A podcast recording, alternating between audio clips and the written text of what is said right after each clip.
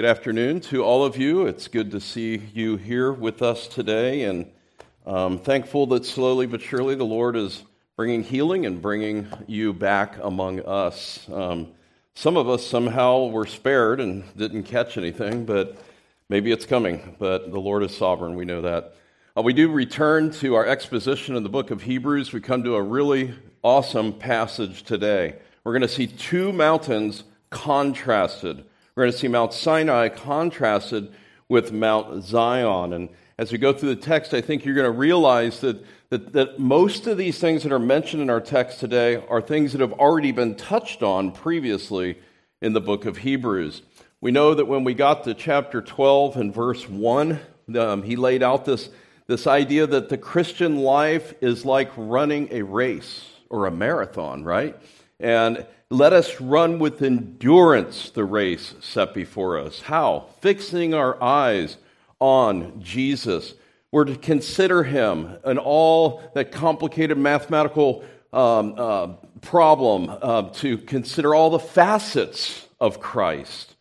And then, uh, likewise, that discipline section, uh, verses 5 to 11, and then uh, what we saw last week. And so, this, this, this theme of a lifelong spiritual marathon is, is something that, that, that is true of our lives. Marathon runners have to prepare mentally, right? They prepare physically as well, but mentally for what lies ahead. And think of a marathon, you know, you've got, you're going to end up with blisters, right? Running 26 miles. Um, you're going to end up hitting a wall at various times to where you need to keep pressing on. And that's the imagery uh, that's, that's here. And for these first century um, Christians who come to Christ, they've left Judaism, there was a temptation to go back. There was the, the, the former synagogue leaders and the uh, friends and relatives that had not converted to Christ were saying things like, You're headed the wrong way. You're, you're, you're, you're, you're, you're running away from uh, Sinai and Jerusalem. Come back. You've left, you've left the mediator, Moses, for someone else. And we think of all the dangers of falling away, even in the first century context of not wanting to go back to the synagogue, forsaking Christ, going back to Judaism. How much more in the 21st century are these things seeking to pull us and rip us away? The rationales and reasons are multiplied so much in our day. So, in our text, the author is contrasting where his people have come from and where they are, are, are indeed going. And it's a contrast, really, between the old and the new covenant.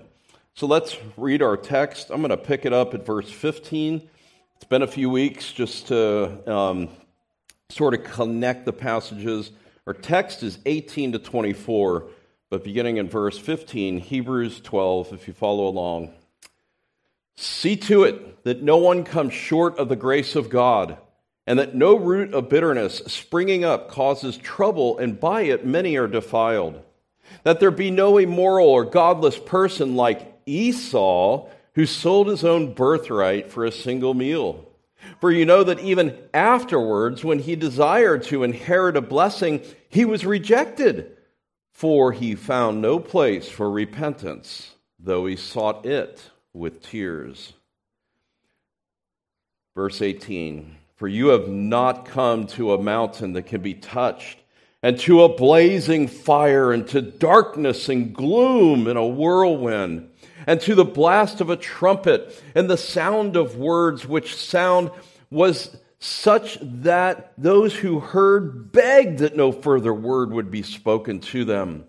For they could not bear the command, even if a beast touches the mountain, it will be stoned. And so terrible was the sight that Moses said, I'm full of fear and trembling. But you have come to Mount Zion the city of the living God, the heavenly Jerusalem, and to myriads and myriads of angels, and to the general assembly, and the church of the firstborn who are enrolled in heaven, and to God, the judge of all, and to the spirits of the righteous made perfect, and to Jesus, the mediator of the new covenant, and to the sprinkled blood which speaks better than the blood of Abel. Let's pray. Oh, Father in heaven, we ask for your help even now, that we would have understanding and insight into this text, that we would examine ourselves even as we, we see the terror of Sinai, which is a reflection of your perfect and unmitigated holiness. And Lord, that, that each one of us will stand before you, that we would take stock, but then also to realize the glories of Zion, of which we've just read. Send your spirit, O God. Help each one here to remove distractions, that we would come, as it were, to learn from your word. We ask in Jesus' name. Amen. Well, those previous three verses are very important. That see to it, if you remember my outline, was watch out, watch out, watch out. There was three watch outs. And, and the first is watch out that no one comes short to the grace of God.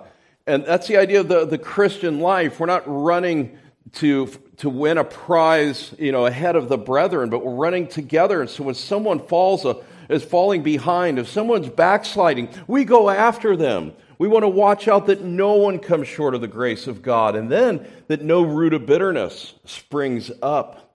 And then this whole idea of, of uh, Esau, um, and what a sad picture that was. He goes on to say that no immoral or godless person like Esau who sold his own birthright for a single meal. You see, his estimation of the blessing of God and being the firstborn, he, he, he, he, he looked at it so like as something little that could be just traded for a bowl of stew, probably lentil stew. And then it says that he sought repentance. He found no place for repentance though he sought it with tears. And we looked at the Old Testament context of that uh, with the giving of the blessings. But his tears were worldly sorrow, right? It, it's, it's, see, sorry that he lost something, but he's not sorry because he dishonored God and counted the blessing as a small thing. So as we move to our text today, really two long sentences in the Greek. Um, uh, set side by side with contrast it's beautifully constructed. Constructed. Some think that this is connected to those previous verses. Okay? Others, and I lean towards the idea that, that this is an exposition that summarizes the main themes that we've already seen in the book. Key phrases such as heaven, angels, firstborn, perfection, the new covenant, sprinkled with blood, have all occurred already. And so it's almost as though he wants to sort of summarize and shape up and, and set this before us before what we'll see next time that strong warning section beginning in verse 25. So he's summarizing things. He, he, wants, to, he wants to paint a picture. He, he's contrasting the earthly to the heavenly. He's contrasting the visible to the invisible, the imperfect to the perfect the temporary and changeable to the final and permanent. And so he paints this beautiful picture. The writer's point is that if you're in Christ, you have not come to Mount Sinai, a place filled with fear, but you've come to this heavenly dwelling place where God dwells. Now, in each of these, if you were to break it down, there's seven descriptive terms of Sinai and there's also seven descriptive terms of Zion. And, you know, so again, the contrast, the, the way the writer has written, um, one long sentence describing Sinai, one long sentence describing Zion. Our, for our purposes, we're going to have two simple points the dreadful Mount Sinai, and then the glorious Mount Zion. And then I've got three subpoints under each one, not seven, because I categorized them in a way that should make sense as we go through. So buckle your Seatbelts. Let's go. First of all, dreadful, the dreadful mountain of Sinai. Now, if you look at the text carefully, Sinai is not even in the text. How do we know this is Sinai? Well, we know because of what we've read, the descriptive terms that are given. It is definitely talking about Mount Sinai. And the first thing we want to notice is its intimidating holiness. These verses summarize uh, it, with the nation of Israel that they were gathered and confronted with that awesome theophany, a theophany through physical elements, basically. And the holiness of God is on display. Back there and earlier in Exodus 19, in verse 8, I can just read it. Um, he's setting forth the covenant, the laws about to be given. This is prefatory before the giving of the Ten Commandments. And notice all the people answered together, All that the Lord has spoken, we will do. Rah, rah, rah, right? And, and Moses brought back the words of the people to the Lord. But it's not long before their attitude changes. You see, the people might have been thinking, hey, I've seen the Red Sea divided. I, have seen all these miracles. Wouldn't it be cool to meet with God and see what new miracle He could impress us with? You know, wouldn't it be cool? Wouldn't it be fun? You know, they've seen the Passover, they've seen the Red Sea parted, but they had no idea of the terror and the fear that would come upon them as they came face to face with the holiness of God. And may I just say a word? Those of you who are living just kind of going by the seat of your pants with no desire to honor God and thinking it's all going to be good in the end because, I mean, isn't he just a friendly old grandpa anyway? Well, you know, I've loved you. I've kind of had some lip service, even though you're not really living for him. There's going to come a rude awakening in that day when you are confronted with the holiness of God and you stand before Him. You will be naked. You will be undone. Everything you have done will be before your eyes and you will be shaking in terror, just as the children of Israel were. Picture this mountain. You know, it's like a pyrotechnic show, right? I love fireworks and I love pyro shows and uh, Trans Siberian Orchestra is a band that, if you've ever seen them live, it's a fascinating performance. They do mostly Christian music. The last time I saw them, the pyro was so intense, going 150 feet across the stage because there was about 30 performers. You could feel the heat on your face. And I'm not talking right on the front row. We were back a little ways. We were close to the front, but uh, that's what this mountain was like. But look at the text. Look, look at the text. For you have not come. He's talking to this first century church. This word come, if you look at verse 22, but you have come to Mount Zion. It's the same word, it's in the same tense, and it's communicating what is the perfect tense communicates the idea of its permanence, right? So you have not come. It's a word that's a word that, that, that, that is um, used of the priest going to God to worship. It's the word that the writers already used a few times, and we've seen it mostly with draw near. It's the same word.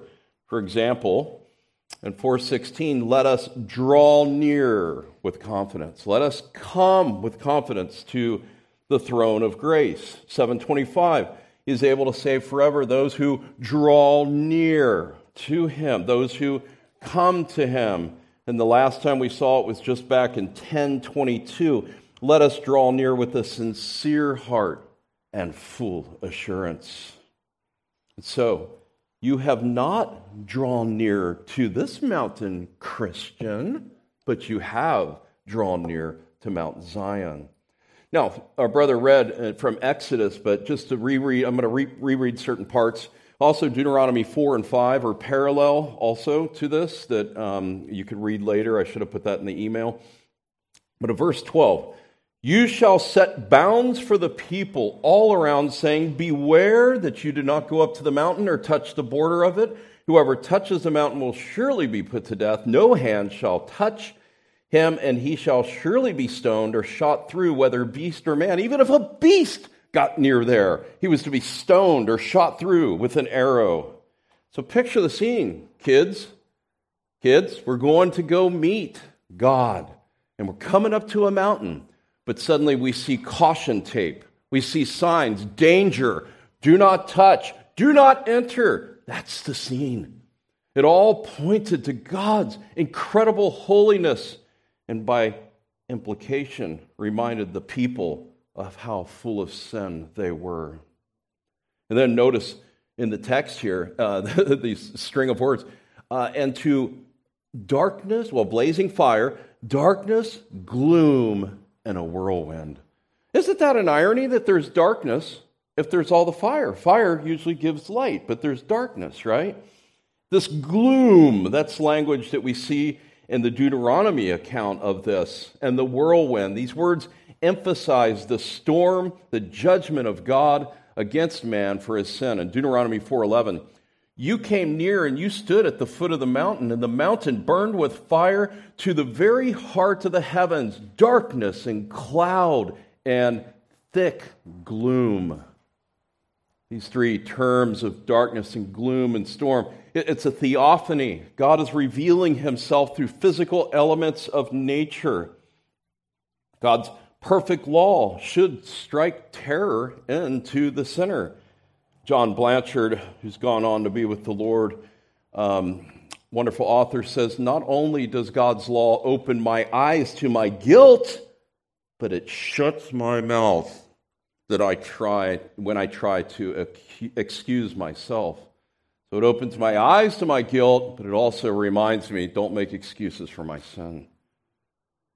So, our second subpoint the terrifying audible sounds, the things that you hear.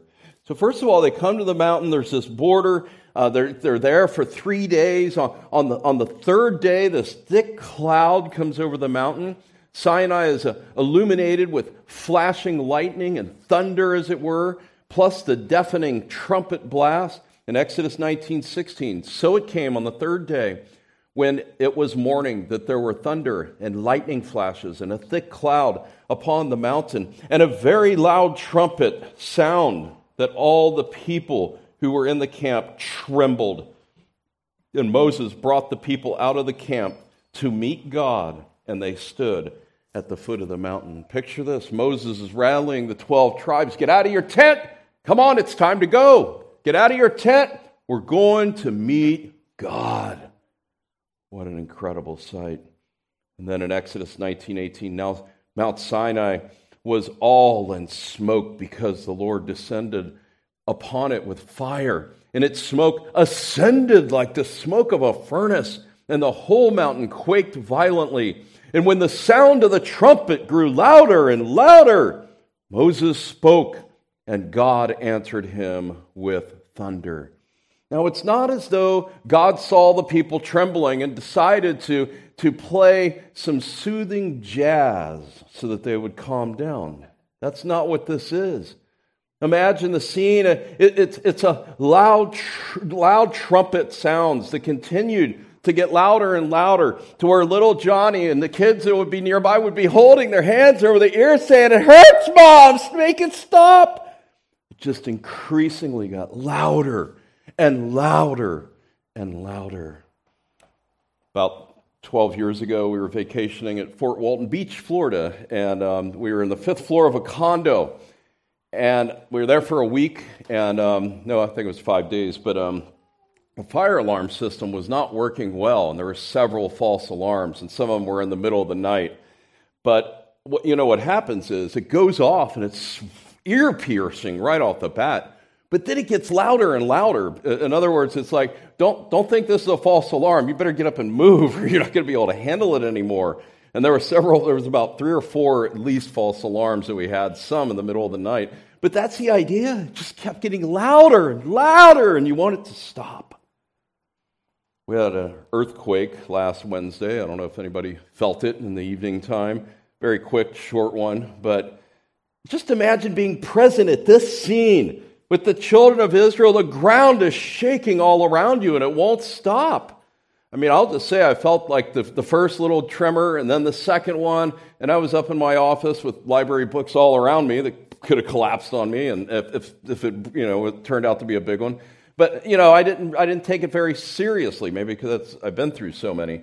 But consider if it just kept going and going and going and going, you're going to say, I got to get out of here. I got to, it's time to go.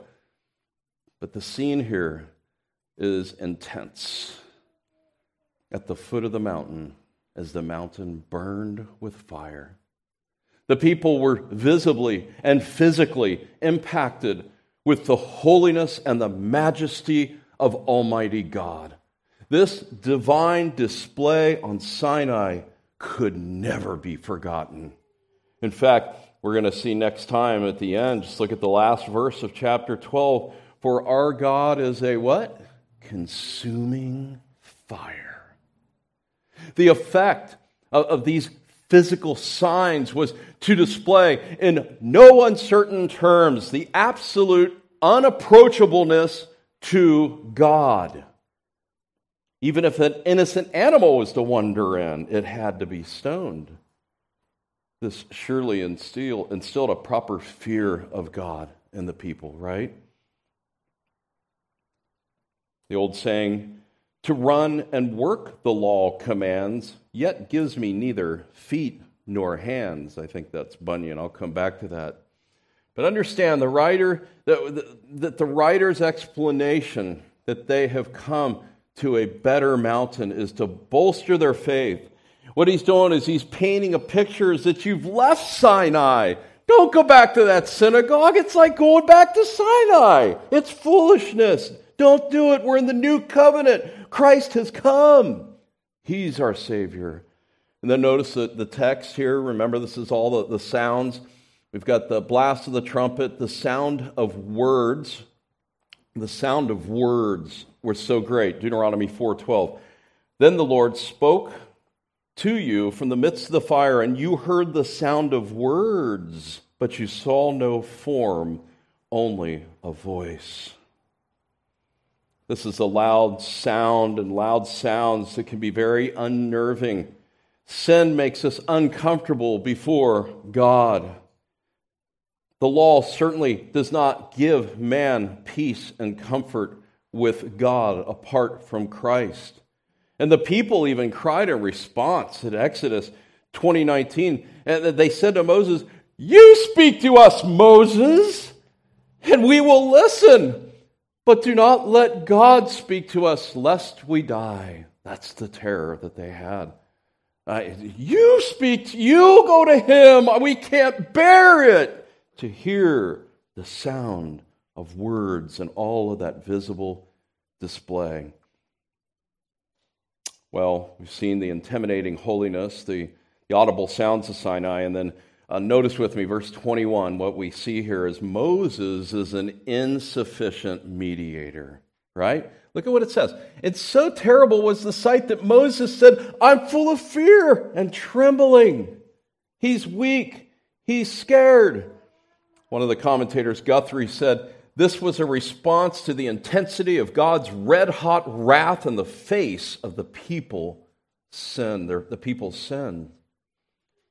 Hebrews has been painting a picture for us in the new covenant that, that we have a better hope, that we have a better covenant, that we have better promises, and, and also that we have a better mediator, the Lord Jesus Christ. Look at it. It says it right in verse 24, and Jesus, the mediator of the new covenant. When it says here in the text, I'm full of fear and trembling, it's er, it, it, it's, it's the idea that, that it's, it's terrifying. It's the same word that occurred in 10. He used it two other times in the letter. 1027. Um, if we go on sinning willfully, there no longer, and after receiving the knowledge of the truth, there no longer remains a sacrifice for sin, but a terrifying expectation. This is not um, the, the typical word for fear or anything like that. It's highly intensified a terrifying expectation of judgment. And then in verse 31, it is a terrifying thing to fall into the hands of the living God. Well, that's what's said of Moses here. He's terrified, he's petrified. And so he's an insufficient mediator. We know what he, Romans 3 says because of the works of the law, shall no flesh be justified in his sight. But through the law comes what? the knowledge of sin. Now, I mean, reading this description here, it'd be easy for us to conclude the Old Covenant had no grace at all. Did the Old Covenant have grace? It did have grace. I mean, look at King David. Look at, look at those. And from Hebrews 11, certainly grace was present, but what had happened is by the first century, As we've come down through the centuries, by the time this first century synagogue religion had become so legalistic, remember the Pharisees came up with 613 or however many it is extra laws besides the Ten Commandments. It was a legalistic, ritualistic thing. There was, it was largely dependent on self righteousness. Why do we see Jesus in the Gospels condemning the Pharisees? Woe to you! It became a self righteous type of first century, century synagogue religion. So the writer is warning them you don't want the law without Christ. You, don't want the laws without the Lamb. John Bunyan's wonderful work, Pilgrim's Progress. If you haven't read it, please read it. It's worth reading um, many, many times. It's a picture of a pilgrim, a man lost in the city of destruction. He has a book in his hand. His book tells him judgment's coming. Starts trembling. He leaves to set out on pilgrimage. He meets Evangelist. Evangelist says, What's wrong with you? What's going on? And as he's counseling him, he says, You see that wicket gate? Head that way. Head that way towards the celestial city. He goes through the slough of despond, um, despairing even there. He finally gets back on his way, and lo and behold, who does he meet but Mr. Worldly Wise Man? How'd you like to dialogue with him? Well, Pilgrim did for quite a while here, and um, Mr. Wiseman, he begins to complain about the burden on his back. Remember, the burden represents the guilt of sin. He's not yet been converted. And, and he's complaining about, I'm on this way, but this, the weight of this burden is so heavy. And Mr. Worldly Wiseman said, Well, how did you come with the burden? Come to have this burden? Well, it's this book. And, and a man came to me and, and told me to go this way. And he goes, Ah, so many weak men have been disturbed like that. Let me counsel you. And what does he say? He, he tells him to go to yonder village, to the village of morality.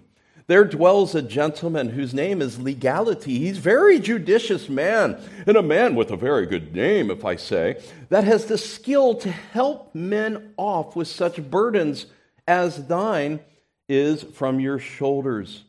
So, Christian, look at his. So he, he listens to the advice. He goes out of the way. He's heading towards uh, uh, the village of civility, uh, or village of morality. And so this is the account. So Christian turned out of his way to go to Mr. Legality's house for help. But behold, when he was got now hard by the hill, it seemed so high, and also that the side of it uh, the side of it that was next to the wayside did hang over so much that Christian was afraid to venture any further, lest the hill should fall on him. So again, it's a picture of Mount Sinai. He's, he's going along the side of Mount Sinai, and if you've seen the graphic drawings, you know, that are all artist renditions, this mountain is just overreaching him, and here he is trying to go. Wherefore, there he stood still, and he wotted, What should I do?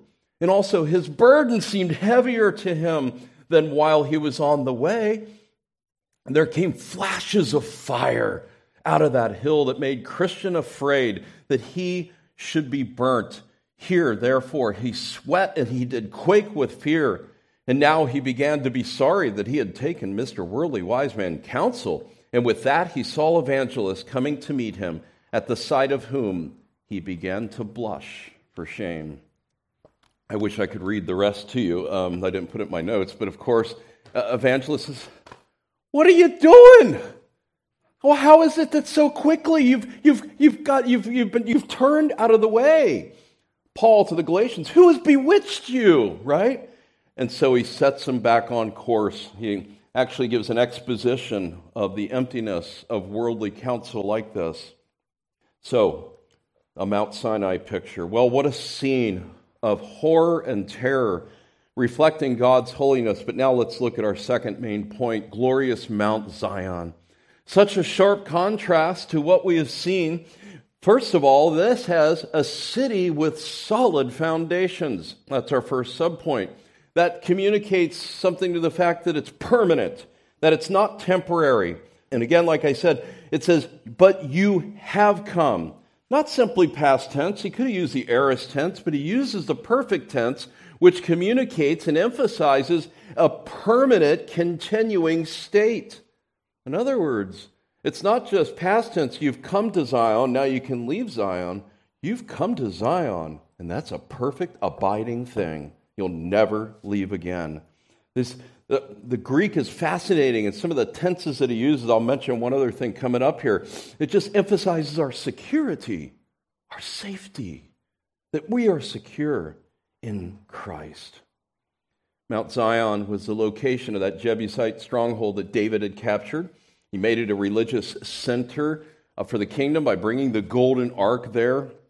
And later, the tabernacle, or the, uh, not the tabernacle, the temple would be built, and then um, uh, it, the ark would be moved there. All of this was a sign of this is God's presence at Mount Zion. But in Christ, we have a spiritual Jerusalem from above. And now, let me ask you this: Is he talking about something that's future? Are we in Zion? Are we not in Zion? Are we headed to Zion? What's going on here?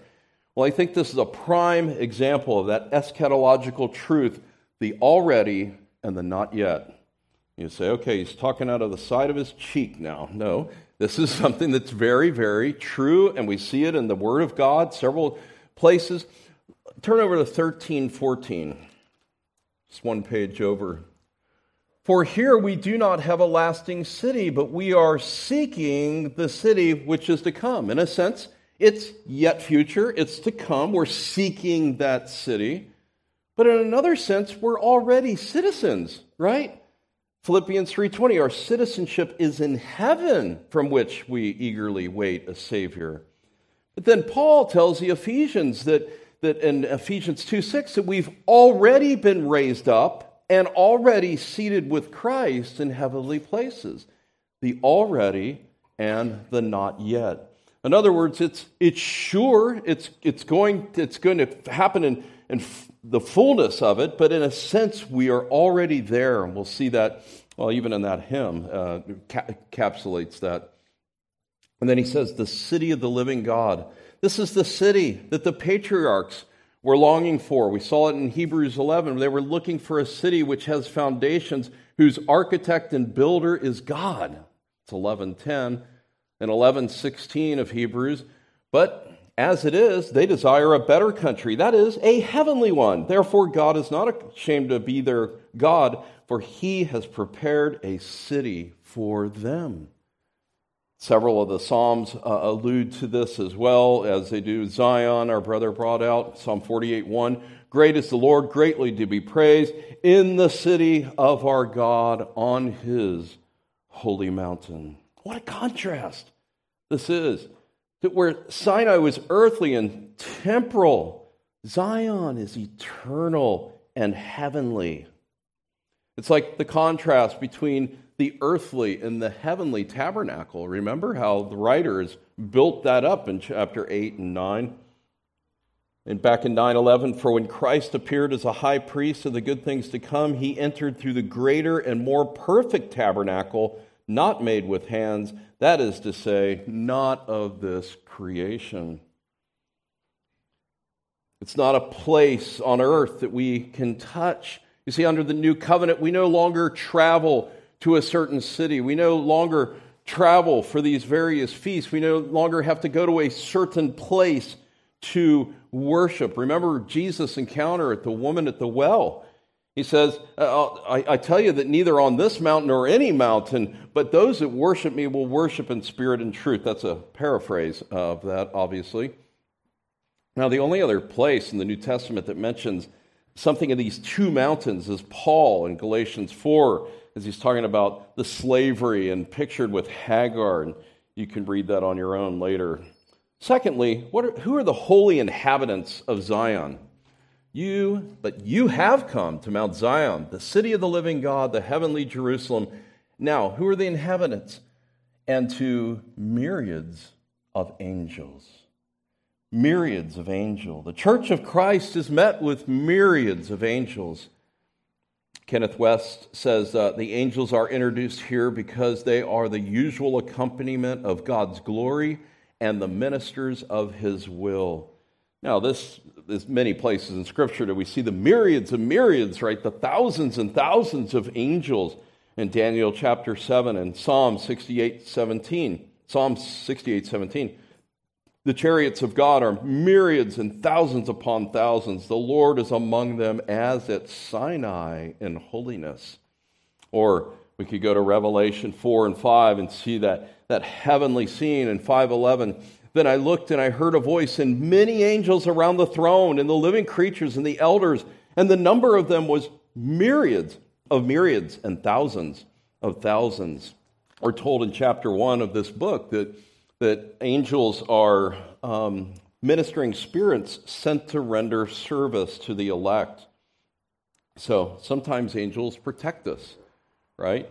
Uh, this, what is it, Psalm 91 that says he will not allow you to, to stub your toe or something along those lines.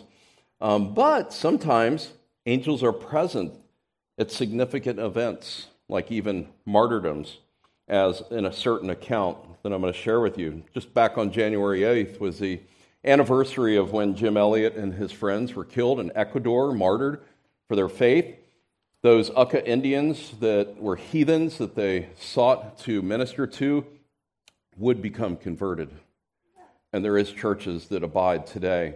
Well, two young Auca Indians, Dawa and Kema, heard singing after witnessing the martyrdom of the five missionaries in the jungles of Ecuador.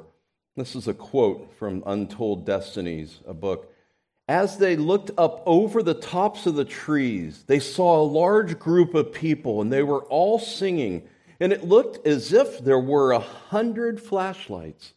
That's the, that's the account that these heathens, they saw it when they were a heathen, but later when they would become converted and they were interviewed and, and talked to. So, angels, what an amazing thing. Now, if you look uh, at in the NAS, it has, um, and to the General Assembly, um, I'm not sure why um, the NAS uh, did not translate that right. The ESV certainly gets it right. It's a festive gathering. The myriads of angels are there with festivity and celebration. That's the idea. And then the firstborn, notice that and the church of the firstborn who are enrolled in heaven. Firstborn is not necessarily the first one born, but it's a position of prominence. Jesus is the firstborn, right, of us, but by implication, Christians that are united to Christ and therefore are also the firstborn because we're co heirs with Christ. And then, so this church of the firstborn who are enrolled in heaven is the totality of the community of the saints. This, the verb that's used for enrolled in heaven is a perfect passive, which communicates that God is the one who has enrolled them and it cannot be undone. So it's a beautiful comfort that we have. If you're a Christian, your name is enrolled, and that's great news. It can't be removed. Isn't that good news? This is the catalog of the church militant that remains on, church, uh, on earth, but the church triumphant that now rests in heaven. It's a catalog of the totality of the people of God. It's both Jew and Gentile. The first century synagogue officials and family members that were calling these first century Christians back were calling them back to only a Jewish audience, calling them back to Moses and Sinai. But no, this is a beautiful mix of Jew and Gentile, one family, one strong family, a beautiful family that God has put together, a family of God that can never be broken. We sang from this wonderful hymn Fading is the world's best pleasure, all its boasted pomp and show, solid joys and lasting treasure, none but Zion's children know. And then he goes on to say, and to the spirits of the righteous made perfect. This is probably a reference to believers who are already in heaven, right? We got the church on earth, the church up there, but the, this is, these are those that are already in heaven, absent from the body, but present with the Lord. We see a picture of that in Revelation 14 and verse 4. These are the ones who have not def- been defiled by women, for they have kept themselves chaste. They are the ones who follow the Lamb wherever he goes. These have been purchased from among men as first fruits to God and to the Lamb. So, we've seen that this city has solid foundation. It's permanent. We've seen the inhabitants of Mount Zion. And now, lastly, we just want to consider the marvelous mediator that we have. And to Jesus, the mediator of the new covenant, and to the sprinkled blood, which speaks better than the blood of Abel.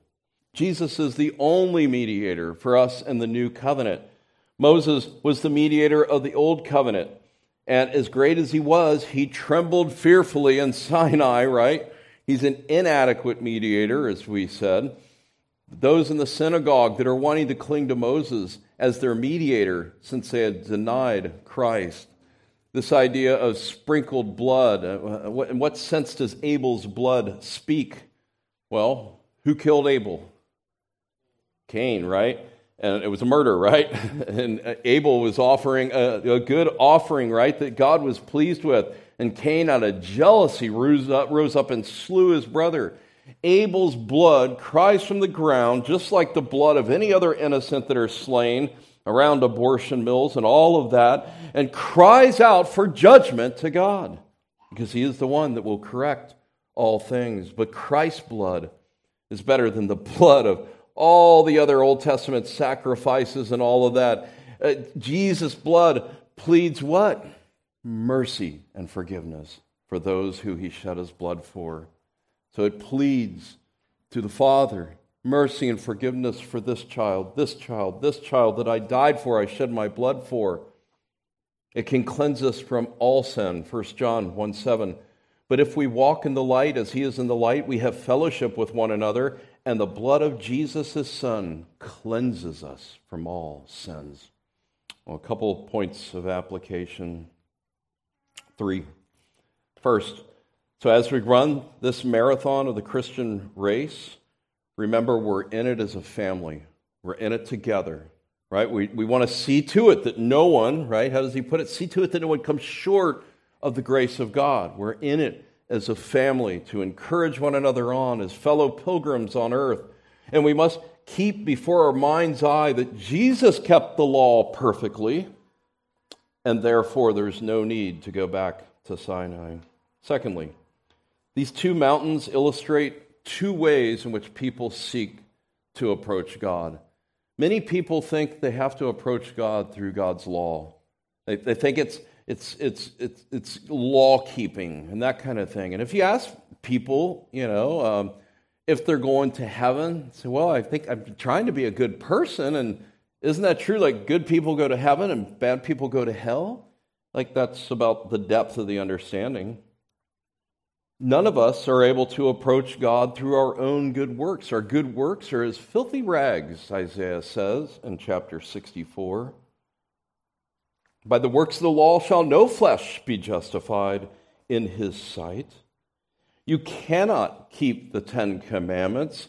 We're reciting our Baptist catechism slowly, just one question at a time. And we have broken, we're in the Ten Commandments section right now. We've broken God's law. If you've broken it in one area, you're guilty of all, James says. So don't, don't fall into that thing of, I've been so good, I've only broke two of the Ten Commandments, that'll get me in. Isn't it on a sliding scale? No. You need a mediator. The law tells you it, it, it'll awaken you, it'll condemn you, but it cannot save you. And what does Paul say? The law is a schoolmaster to lead us to Christ. The law shows us that we can't please God in our own efforts, but Christ is set before us.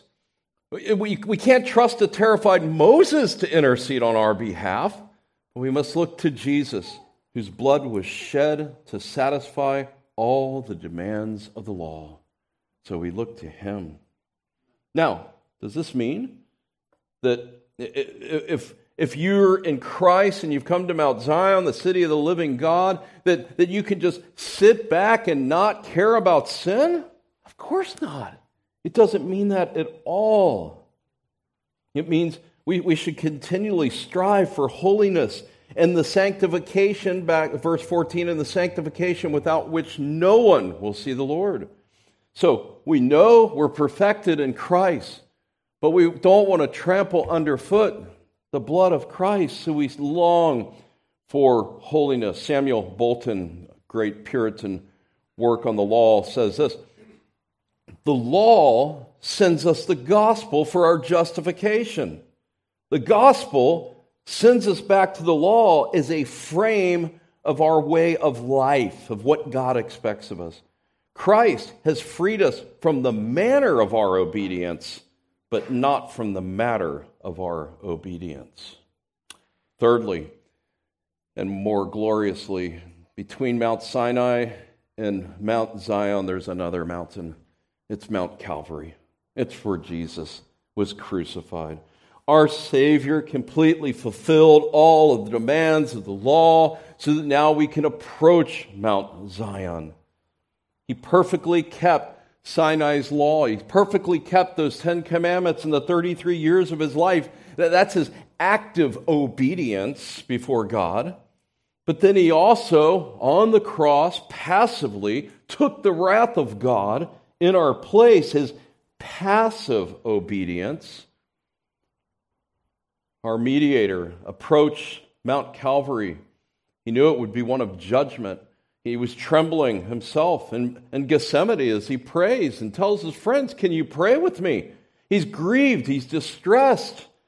He sweat, as it were, drops of blood, Luke's account tells us. But he endured all the terrors of the law because of his great love for us. Because of his work, we now have priestly access to God that we can draw near with confidence to the throne of grace. That's what Christ has accomplished for us. What a glorious thing it is to be enrolled in heaven in Mount Zion. Let's pray. Oh, Father, how we thank you for your word. Thank you that it does not return void. And Lord, today we pray that we would not be uh, quick forgetting things, but Lord, that we would be those that would consider these truths, and especially for any who are outside of Christ, that they would see the terrors of your law and want to get right with you. Have your way, we pray. In Jesus' name, amen.